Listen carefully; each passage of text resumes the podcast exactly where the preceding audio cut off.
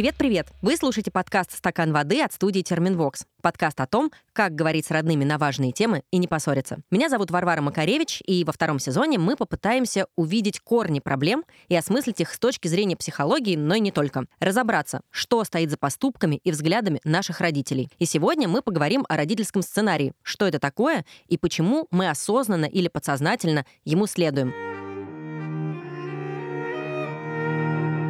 У меня в гостях семейный психолог Екатерина Бурмистрова. Екатерина, добрый день. Здравствуйте. Мы сегодня с вами говорим про э, родительский сценарий, э, что с ним делают взрослые дети. Можно ли назвать какой-то конкретный возраст, в котором дети начинают уже считывать ролевую модель поведения их родителей? Во сколько это происходит? Смотрите, э, это происходит сразу, буквально. Да? То есть ребенок еще не говорит, но он на эмоциональном уровне уже все считывает, фотографирует. Это еще не сценарий, но это такая эмоциональная матрица, да, которую ребенок считывает сразу. На уровне уже на сценарном поведение, ролевые модели, да, какие-то паттерны эмоционального взаимодействия. Это происходит чуть позже, ну, скажем, от полутора лет, может быть, от года.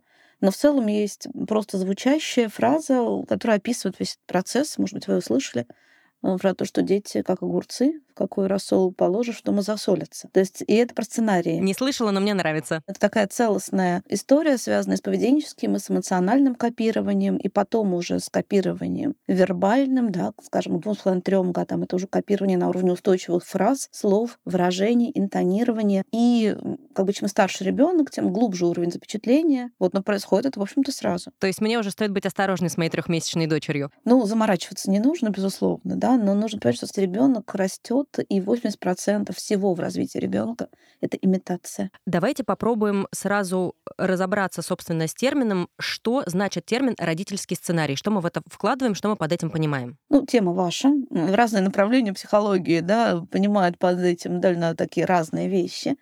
Э, в принципе, это устойчивая, повторяющаяся в определенных ситуациях модель реагирования, модель поведения, модель ролевого взаимодействия и даже модель глобальных жизненных сюжетов. Собственно, как сценарий пьесы, сценарий фильма, также есть и жизненный сценарий. Это, конечно, гораздо более многоуровневая история, многомерная, да, очень-очень гибкая. Как мы ведем себя во время ссоры или когда успокаиваем плачущего близкого, это сценарий. Вы употребили интересное словосочетание «глобальный сюжет». Здесь имеются в виду какие-то глобальные вещи типа построения семейных отношений, то есть что-то более такое на макроуровне уже? Глобальный сюжет — это рождение, траектория обучения, обретение профессии, построение близких отношений, рождение ребенка, такие крупные события, там, развод, если он есть, переезды, э, смена статуса, как ведут себя люди после того, как дети выросли, ушли из семьи. Да, то есть такой большой жизненный сценарий, который захватывает там все эпохи жизни, детство, юность, э, молодость и так далее.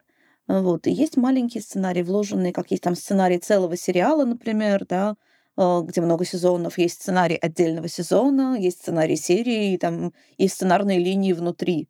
Я работаю в нарративном подходе в психологии, да, это подход, который работает с историями жизненными. Вот, и тема сценария очень, очень близка. То есть нужно понять, на какой, какой мы хотим с вами уровень рассматривать сценарного взаимодействия. Да, и, кстати говоря, это не что-то, что человек понимает. Э, он не понимает, что у него есть сценарий. Ну вот вам сказать или мне, что у вас есть сценарий, скажете, фу, какая глупость, я живу свою жизнь. Мы сегодня тоже поговорим, насколько это происходит э, осознанно или подсознательно. Обязательно дальше про это поговорим, но я сразу же хочу э, послушать историю от одной из э, наших слушательниц, которая она прислала в наш телеграм-бот. Привет, стакан воды. Неосознанное копирование поведения матери — это для меня прям больная тема. Э, из ярких примеров помню, э, что когда я в детстве болела, мама на меня ругалась, потому что э, болезнь ребенка это потеря денег на лекарства, на больничные.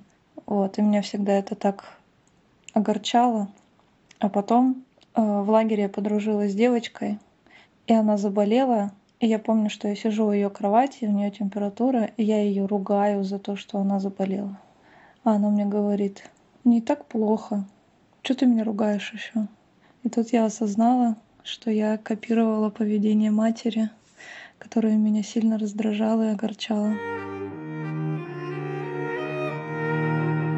Тут я не могу не спросить, собственно, как это происходит. Вот есть девушка, которую огорчала и всю жизнь в общем, даже, наверное, злило то, как ее мама к ней относилась. Она вырастает и делает то же самое, хотя ей это не нравилось, когда она была объектом. Как этот механизм устроен? Давайте объясню прям просто-просто, чтобы вот поняли люди, которые не профессионалы и вообще, может быть, впервые слышат термин «семейный сценарий». Еще даже с ним не согласны. Ребенок запоминает очень много информации, и если, скажем, незначимую интеллектуальную информацию из школы он может забывать, семейная информация, эмоционально окрашенная, всегда значимая. И запоминание идет на неосознаваемом уровне. У нас у каждого лежит такая стопка моментальных фотографий, их бесконечное количество. Мы не помним, что это есть. Это за пределами активной памяти, да, это наша пассивная память. И в определенной ситуации, которая повторяет или напоминает, или имеет эмоциональное сходство с ситуацией из нашего детства, автоматически достается схожая фотография. И она не просто достается, она как бы идет в употребление, как микропрограмма. И человек реагирует, да, даже если не хочет. И смотрите, что, например, мама всегда орала, прекрасный пример, спасибо вашей слушательнице, да, мама всегда орала, когда билась чашка. Скажем, чашек было мало, да, их было не достать. Это была такая реакция на тот момент оправданная. Ребенок запоминает, что бьется чашка, ты орешь. Или, скажем, мама всегда ругалась, когда одевала колготки. Потому что колготки были там перекручены, это было неприятно, мама торопилась на работу и кричала. Ребенок запоминает, что когда одевают колготки, сердятся. Дальше проходит 20-30, может, лет пройти, да, он попадает в эту ситуацию уже в другой роли. Да, то есть там он был в роли ребенка, здесь он в роли родителя. Но модель срабатывает. И она срабатывает на автомате до тех пор, пока мы своим лучом внимания, ну, как бы осознанием, не понимаем, что, что это такое. Это не про меня. Вот это, собственно, то, что произошло с вашей слушательницей, да? Это такая условная картотека, и она просто вытащила карточку, которая у нее уже была готова на эту ситуацию. Она не вытащила. Карточка выскочила на автомате. И она в этот раз заметила вот это выскакивание карточки. И она не согласилась, что как я же не хочу так делать, да, это не совпадало с ее ценностями. Или, скажем, там, ну, это, это может быть любая штука, обычно на мелких вещах тебя проще поймать. На больших сценарных вещах, что на самом деле строишь там сексуальное отдаление с мужем после рождения ребенка. Это я не про вас, это я про глобальные сценарии, да? Или там ты строишь слишком взыскательное отношение к подростку, что угодно, или там очень тревожное отношение к деньгам. Это сложнее заметить, он тоже выскакивает, но это большая карточка. Это вот не сиюминутный сюжет, да, что ты в конкретной ситуации — реагируешь как мама или бабушка, а это большая вещь. Человек обычно повторяет то, что он вообще не хочет повторять. Он даже может в дневнике себе писать, что я никогда не буду реагировать так, как моя мама или бабушка. Она там орала. А почему же тогда повторяет? Вот, потому что картотека есть, и она не проанализированная. Вот эти стопки, да, запечатленных сюжетов лежат и мы к ним взрослой памятью не возвращались до определенного момента. Что происходит в психотерапии или, там, скажем, на программах. Собственно, человек говорит, разберу-ка я свою картотеку, проанализирую-ка, потому что мне какие-то вещи страшно мешают. И он извлекает эти карточки уже не в момент, когда они выскакивают, а, ну, проводя ревизию, как там, когда мы разбираем шкаф или там фотопленку в телефоне. Только ли родители являются теми значимыми взрослыми, которые нам эти сценарии в голову кладут? Или, условно, бабушка, дедушка, тетя, дядя может оказать такое же сильное влияние и поместить свои карточки в картотеку? То есть насколько глубокой должна быть связь э, со взрослым, чтобы этот сценарий в картотеке оказался? Слушайте, ну прекрасный совершенно вопрос, да. Смотрите, это фигуры привязанности. То есть там точно окажется картотека картотеке образцы тех, кто является фигурами привязанности. Это тот взрослый, с которым ребенок проводил больше всего времени. И, кстати говоря, там, скажем, если растила бабушка, там мама может и не быть, там сплошная бабушка. И если семья не полная, там не будет отца, потому что ребенок не видел отца. Зато будет дедушка там или отчим, или там старший брат. То есть тот, с кем ребенок много времени проводил. Это до э, трех лет в основном родственники. Дальше туда же попадают те фигуры, которые влияли. И вот здесь мы встречаемся с криком Марьи Ивановны, воспитательницы средней группы детского сада, с голосом Валентины Петровны, училки математики. Или еще там ближе к пубертату круг людей, которые могут потенциально влиять, расширяется. Это может быть там харизматичный э, какой-нибудь там преподаватель студии или тренер, или даже какой-то яркий вожатый в лагере, да, или родители друзей. Это чуть более осознанный уже тип влияния, но в основном это те с кем мы много говорили, да, кто нам, с нами много говорил. Это могут быть друзья и подруги, даже детские, но на другом немножко уровне. В основном это фигуры привязанности главные воспитатели. Если, скажем, ребенок растет в коммунальной квартире, сейчас такого почти нет, но в каком-то очень тесном житье и много видит, скажем, не только своих родственников, а еще кого-то, да, то есть шанс, что какие-то элементы поведения не родственников, но тех, кого он часто видит, да, если это какая-то плотная комьюнити, тоже может, могут оказаться в картотеке. Но как бы глубже всего, плотнее всего ложатся да, в нашу память модели тех, кому мы привязаны. Всегда ли со сценарием идет вот эта история повторения или бывают какие-то другие паттерны обращения с, э, ну, в нашем случае, да, с родительскими сценариями? Я встречала, что есть условно там три типа сценариев, вот как их делят, да, там есть повторяемые сценарии, есть корректирующие сценарии, есть импровизированные. Вот вы знакомы ли с этой типологией, согласны ли с ней, или у вас какая-то другая своя система, как вы эти сценарии по разным типам делите? Я делю немножко по-своему. Каждый исследователь, каждый, собственно, автор и каждый практик, который работает с людьми, создает так или иначе свою э, систематику, которая больше всего ему помогает. Я делю на сценарий по времени усвоения, по времени запечатления. Потому что, ну, с моей точки зрения, с точки зрения психологов развития, чем более ранний сценарий, тем сложнее вообще с ним что-то сделать, вообще до него докопаться, да, понять, что он есть.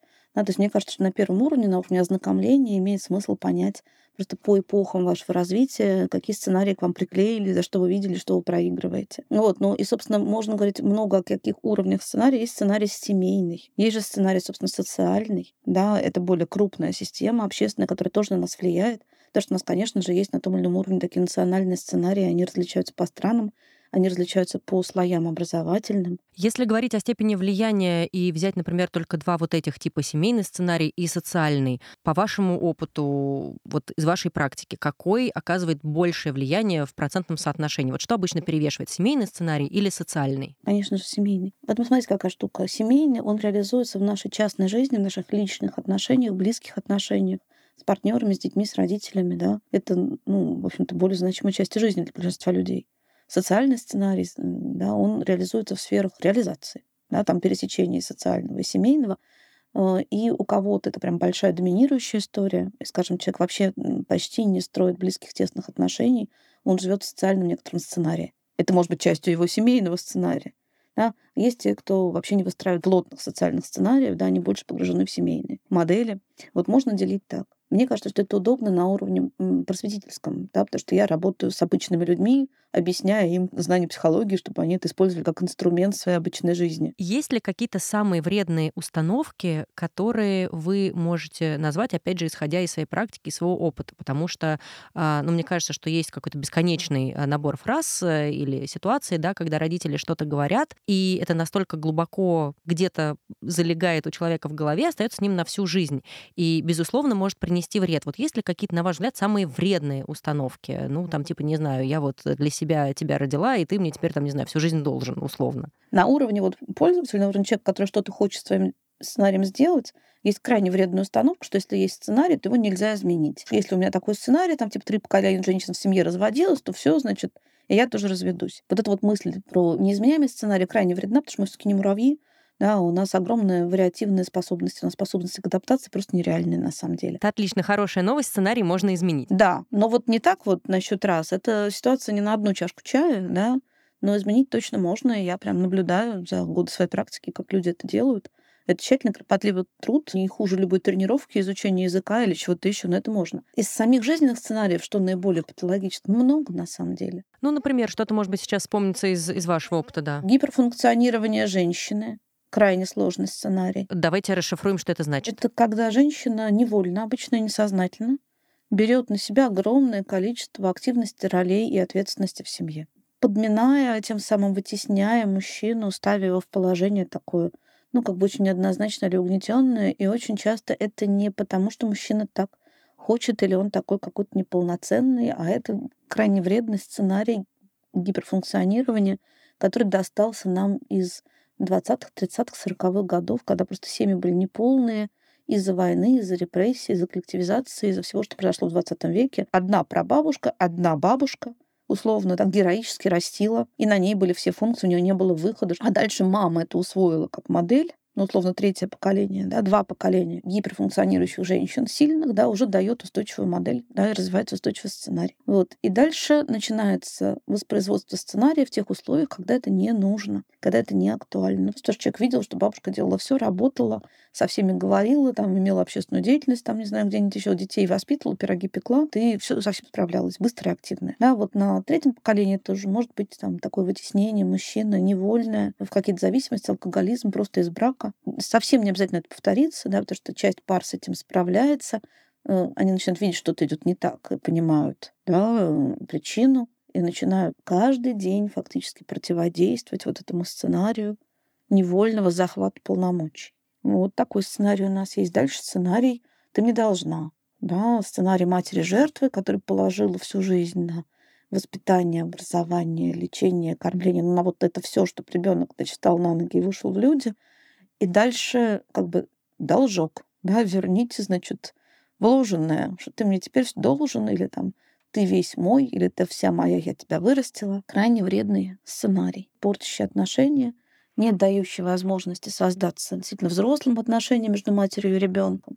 Такой перекос. И тоже можно найти наследственные корни, потому что ну, скажем, если не у поколения наших родителей, да, то у бабушек, прабабушек действительно поставить этого самого ребенка на ноги и вывести в люди, это были огромные затраты сил. Да, это стоило совершенно других усилий. Да, и там же очень близко, сейчас надо аккуратно сказать, чтобы как бы никого не обидеть, да, сценарий вообще жертвенного материнства, когда первый кусок, первую ложку, первое место где-то там ребенку и потом себе где-то там по остаточному принципу, по умолчанию. Это тоже в какой-то момент исторический было очень оправдано. Потому что если не отдать ребенку первый кусок, возможно, там ребенок не выжил бы в условные 20-е, 30-е, 40-е, да? А дальше время прошло, а сценарий остался. И сидит такой ребенок в абсолютной эпохе изобилия, привык, что сначала ему все первые самые вкусные куски, а взрослые подождут. Я специально говорю об очень простых вещах, которые легко пронаблюдать, легко отследить. Это как раз прекрасно, потому что, да, чем проще мы объясним на пальцах, тем лучше будет, поскольку ну да, хочется, чтобы все поняли, о чем мы сегодня говорим. Мне кажется, что еще к родительским э, сценариям, к семейным сценариям иногда бывает э, два таких полярных отношения, когда взрослый ребенок, под взрослыми детьми мы в нашем подкасте обычно понимаем миллениалов, э, зумеров, да, вполне себе взрослых самостоятельных людей сегодня, есть две такие полярные позиции. Или этот человек говорит, никогда не буду, как моя мама или мой папа, или наоборот, мама или папа — это ролевая модель, классно, хочу быть как они. Вот выбор этой позиции зависит от воспитания, а, зависит от отношений с родителями, или это вообще как-то заложено генетически куда мы скатываемся, в какую из сторон. В принципе, и один, и другой вариант, они такие довольно жесткие, обусловленные родительской позицией. И я бы сказала, что это первый, наверное, уровень того, как э, человек начинает разбираться с моделями, сценариями, там, пришедшими из родительской семьи. И вот это вот первый, что я ни за что не буду, как мои родители, это жесткий сценарий от противного, такой маятниковый сценарий, который порождает очень жесткий контур модели поведения. Это плохо? Ну, с точки зрения терапевтической, это не очень здорово, как первый шаг пойдет, годится, да, потому что сепарация — это увеличение дистанции, да, для того, чтобы ну, как-то как увидеть себя отдельно от этих сценариев.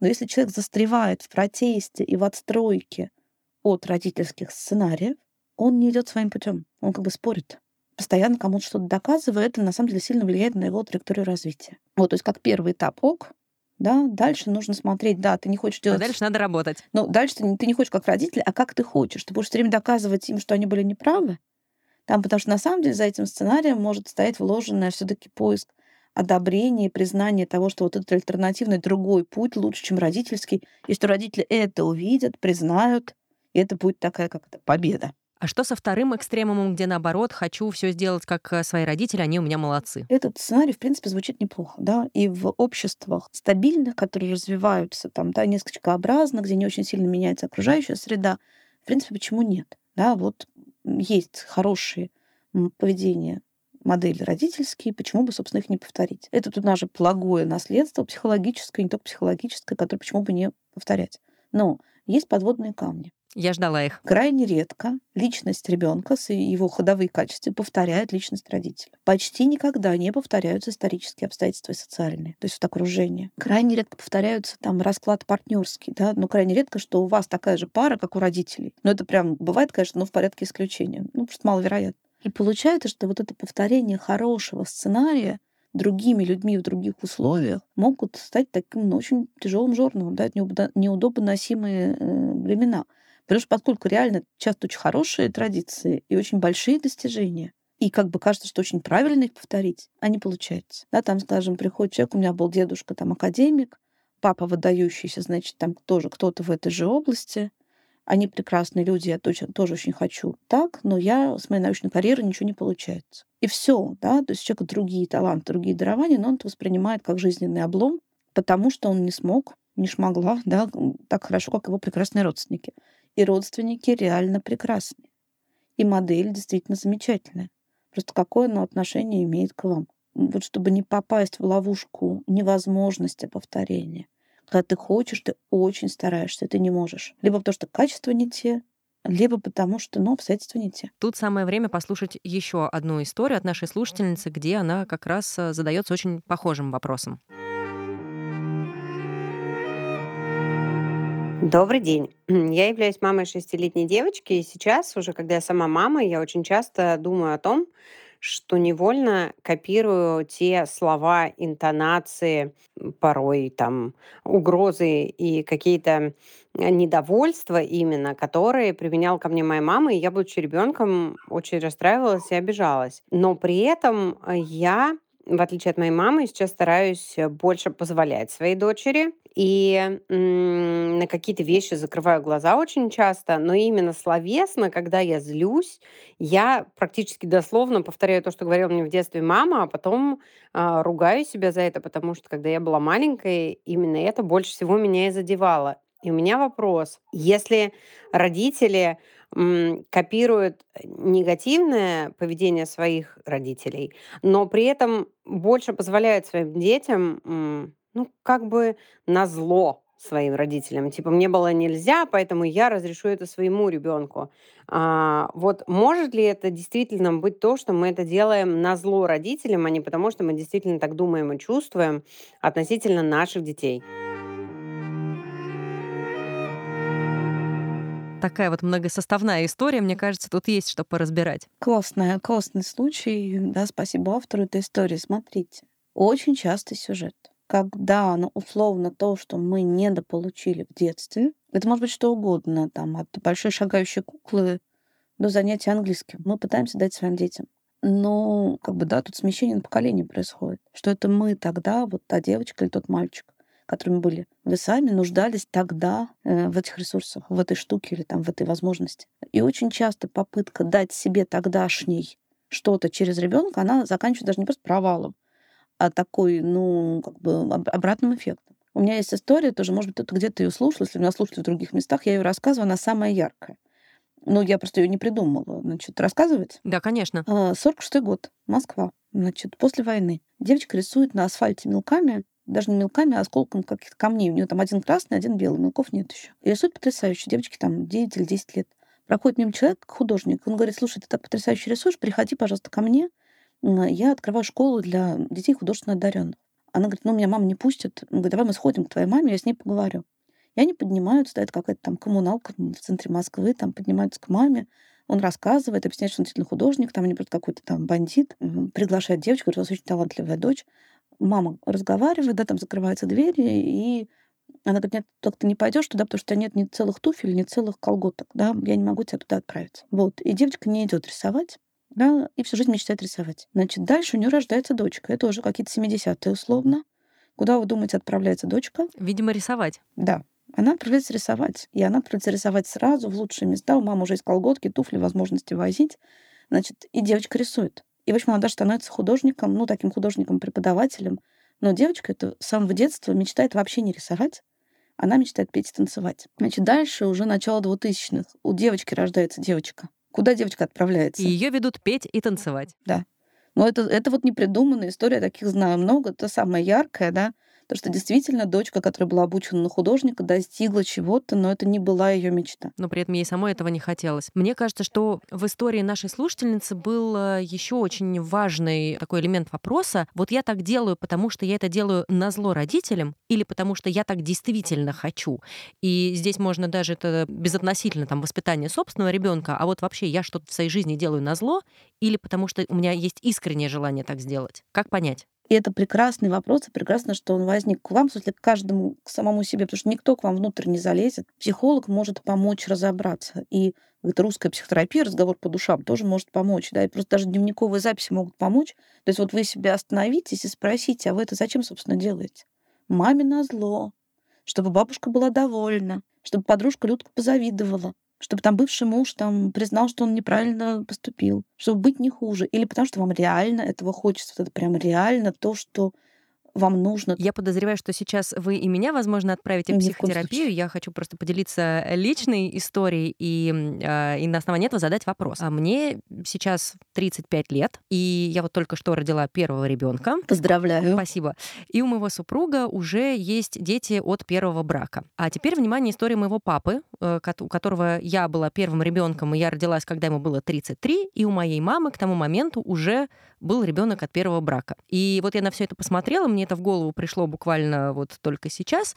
И вот я думаю, я повторила сценарий и паттерн своего папы и своих родителей? Или так просто совпало? Вот как понять, где повторение сценария, а где ну просто совпадение, так бывает? Шикарный вопрос, но, в принципе, требующий, конечно, индивидуального такого разбирательства и исследования. Это, на самом деле, очень интересно разбирать вместе с человеком, как это происходит, или там на группе, да. Надо понять, потому что, смотрите, у вас как бы не совпадение пола. все таки очень многие вещи совпадают, там девочка принимает маму, мальчик папу но либо перенимают модель поведения сценария более близкого эмоционально родителя. Значит, и здесь надо, собственно, выделить сам сценарий. Да, тут, как например, ваш базовый сценарий — это э, брак с человеком, уже имеющим детей. Ну да, основной такой критерий в этой истории получается. Да, но а этот человек, имеющий детей, он какой? Он более сильный, он более состоявшийся он, наоборот, с обязательствами, извините, я сейчас грубо скажу, это не про вас, да, с довеском, да, какими-то дополнительными сюжетами. То есть вот тут как бы надо довычленить сценарий, чтобы понять, повторилось или нет.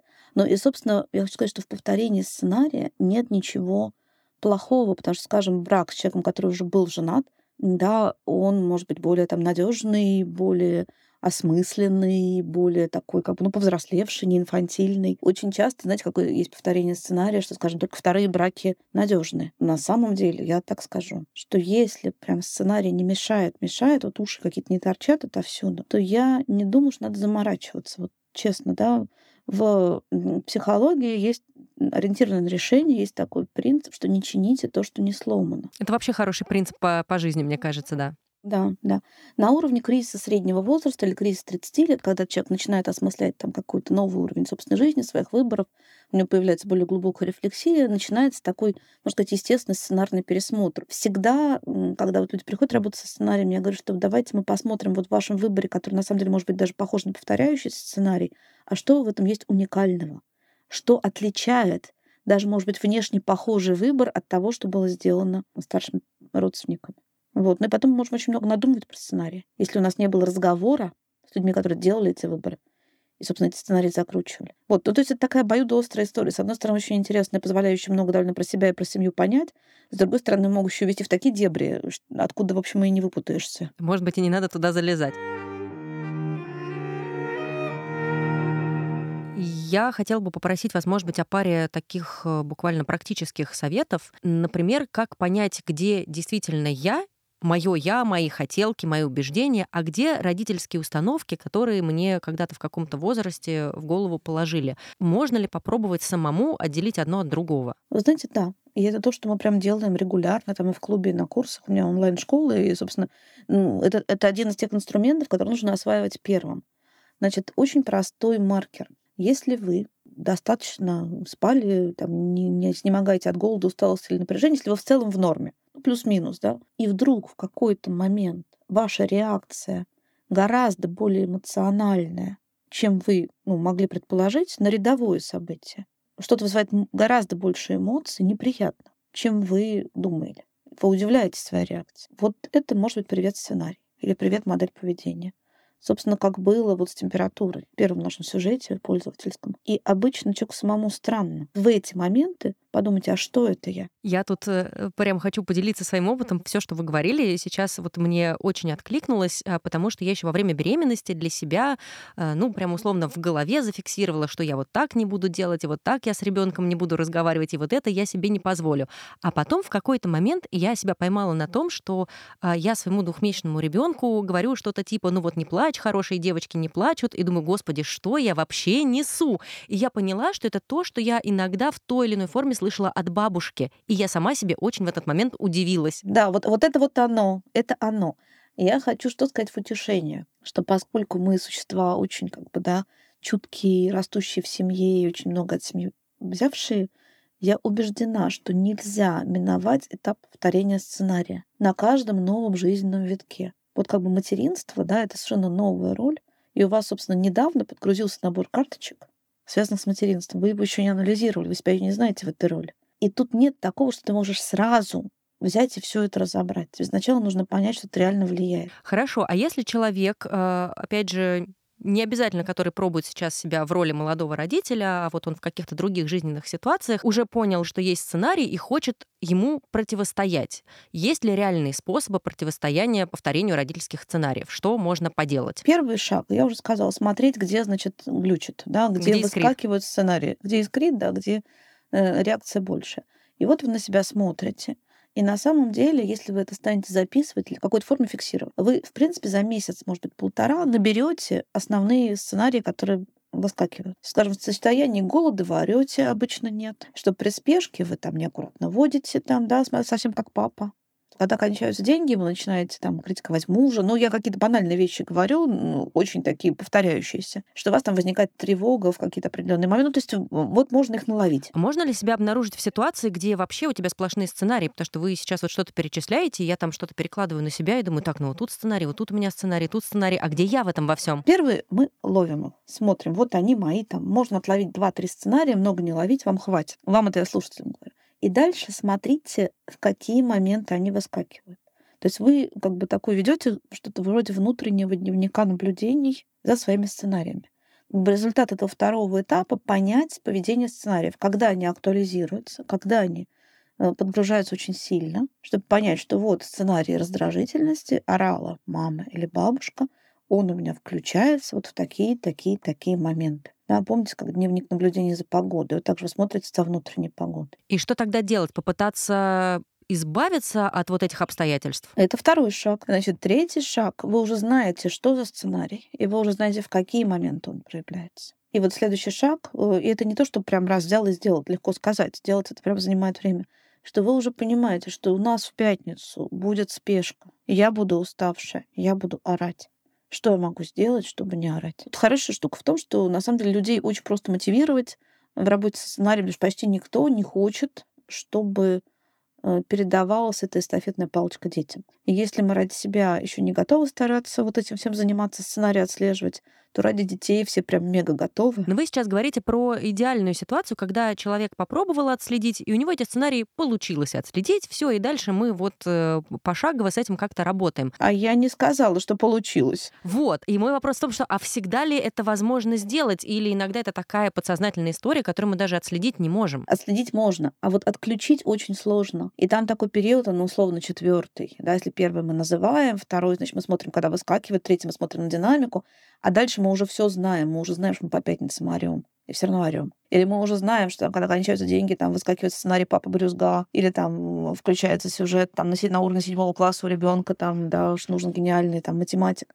Мы уже это видим, отключить не можем. То есть уже понятно, чей сценарий, в какой ситуации выскакивает. Знаете, прям вот вы уже наблюдаете и не можете отключить. И вот здесь, возможно, понадобится ну, скажем, либо помощь, либо более внимательная работа, либо просто, знаете, как в изучении иностранного языка э, есть такая штука, что там такой немой период, что ты вроде учишь, учишь, учишь, а ты ничего не можешь. А сказать ничего не можешь. И тут тоже кажется, что столько усилий, ничего не меняется. Надо подождать. Потому что, по сути, вот то, что я наблюдаю годами в терапии, да, что действительно происходит не так быстро, как хотелось бы. Но в какой-то момент сценарий становится более контролируемым. Потому что человек надоедает, он ну, ну, устает смотреть, как он вот это все делает, как там бабушка условно или там дедушка, да, и никак не может ничего с этим сделать. Один возьмите. И попробуйте, посмотрите, поиграйте в это. Да? Не, не будьте очень серьезными. Попробуйте. И обычно получается, вот если не перегрузить. А как вообще работает механизм повторение сценариев, если родительский сценарий нам не нравился. Ну, например, я не знаю, папа ушел из семьи, мы вот ему это никак простить не можем, а при этом сами в своей жизни делаем ровно то же самое, хотя всю жизнь на этого папу, например, были обижены. Как вот это работает? Нам не нравится, мы обижены и сами делаем то же самое. А это запечатлено. Так это сфотографировано, это лежит в нашем архиве. И пока мы в этот архив не спустимся, не проанализируем, ага, что был за брак, почему мама выбрала именно такого папу, что конкретно привлекло человека этого типа. Смотрите, там, по сути, развод — это же следствие долгой цепочки выборов. Чтобы произошел развод, до этого много всего должно было произойти и выбор, и динамика отношений, и там кульминация, и сюжет развода. И вот для того, чтобы такие большие сценарии понять, очень большой смысл имеет э, посмотреть на детали. То есть здесь уже конкретно идти и разбираться со всеми поворотами и ответвлениями, которые были да, в твоей истории. Да, потому что обычно, да, чтобы не развестись с человеком, нужно не выбрать партнера такого же типа. Очень часто бывает там, да, что первый брак неудачный, а потом раз человек выбирает такого же человека ну, скажем, другая профессия, другой возраст. Ну, потому что это уже привычно, и да, это, та модель, которая, ну, вернее, тот э, образ человека, который ему нравится. А, не выделяется то рискованное качество, которое идет в комплекте с тем качеством, которое нравится. Класс, мне нравится, надо запомнить. Тут у меня такой вопрос, я его задаю как новоиспеченная мама, и я думаю, что многие наши слушатели рано или поздно тоже станут родителями, и тут я не могу не спросить, а как, собственно, не заложить собственные установки ребенку, как не положить ему в голову какие-то вредоносные сценарии? Можно ли это сделать? Можно ли предотвратить это все? Ну, кроме того, что все-таки там, да, стараться что-то сделать с тем, что вы считаете совсем вредоносным. Когда ребенок войдет в возраст понимания слов, если у вас случился прокрут сценария или модели, ну вот вы не хотели орать и заорали, или там не хотели говорить там, ну хорошо, но можешь лучше, ну какие у нас еще сценарии, да? Прямо здесь же у меня есть такой авторский термин, называется «брать в рамку». Да, когда произошел негативный эпизод, возьмите в рамку. Скажите, да, я так сказала, но вообще это привет моей бабушке там, не знаю, Беларусь 30-е годы, да, на самом деле я так не думаю. Сказать это самой себе или прямо вслух это даже проговорить с ребенком? Сначала сказать себе, а потом сказать ребенку, что я всегда кричу, когда я устаю. Или я всегда плачу, когда пугаюсь, что ты там не отвечаешь на звонки. Или я всегда говорю папе, значит, что он там не сделал все, что мог, когда у нас кончаются деньги. Да? И тогда, если мы это назвали, сформулировали, в рамку взяли, вы дальше говорите, ну, я не хочу так делать, я с этим работаю. Вот я уже знаю, что я так буду делать. Ты мне в следующий раз скажи, пожалуйста, мама или там папа, смотри, вон твой сценарий номер один. И это очень безопасно становится, да, ребенок э, понимает, что взрослые тоже несовершенные, да, что они могут работать над собой, менять себя. Это звучит очень позитивно, но конкретно вот этот инструмент взять в рамку, он безопасный, он не снижает авторитета, да, он работает очень хорошо на осознание, на контакт, но как бы, когда ребенок начинает понимать слова, он не подойдет с малышами. Прекрасно, Екатерина, спасибо вам большое. Вы сегодня дали несколько практических советов и руководства к действию. Я надеюсь, что наши слушатели, которым это действительно нужно и актуально, обязательно ими воспользуются. Спасибо вам большое за этот разговор. Спасибо вам. Главное, чтобы не помешал перфекционизм. И от момента, что ты услышал, что вот это так работает, до момента, как ты это используешь в своей жизни гармонично, проходит обычно ну, немало шагов. Да, это как там, ты услышал там язык, думаешь, ой, итальянский красиво, хочу говорить. Да, в момент, когда ты заговорил по-итальянски, понимаешь, что это огромное количество всяких действий. Вот, но это все возможно. Ну, то есть тут еще пожелание слушателям, не торопите себя, все возможно, дайте время. Это очень постепенный процесс, это не кнопка, на которую можно переключить, это такой естественный процесс типа роста дерева. Так что всем удачи, берегите себя.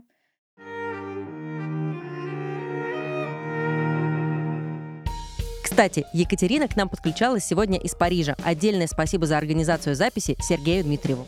Это был подкаст «Стакан воды» от студии Терминвокс. Напомню, что у нас есть бот в Телеграме. Он по-прежнему называется Waterglass Bot. Ссылочка есть в описании. Там мы анонсируем все наши выпуски и просим вас присылать туда свои истории и вопросы по теме. Мы всегда читаем и слушаем все ваши сообщения. И очень просим вас присылать истории и вопросы именно в аудиоформате. Во-первых, потому что приятно слышать ваши голоса, а во-вторых, так включать их в эпизод и разбираться вместе с экспертом гораздо проще. Подписывайтесь на подкаст «Стакан воды» и слушайте нас на любой платформе, где вам удобно это делать. Это может быть SoundStream, Apple подкасты, Google подкасты, CastBox или Яндекс Музыка. Обязательно ставьте нам лайки, звездочки, сердечки, пишите нам отзывы. Это все очень поможет нам попасть в рекомендации, и тогда мы сможем помочь большему количеству людей. И обязательно подписывайтесь на соцсети Терминвокс, чтобы не пропустить новые выпуски и следить за другими крутыми проектами студии. И, пожалуйста, не забывайте пить водичку. Пока-пока!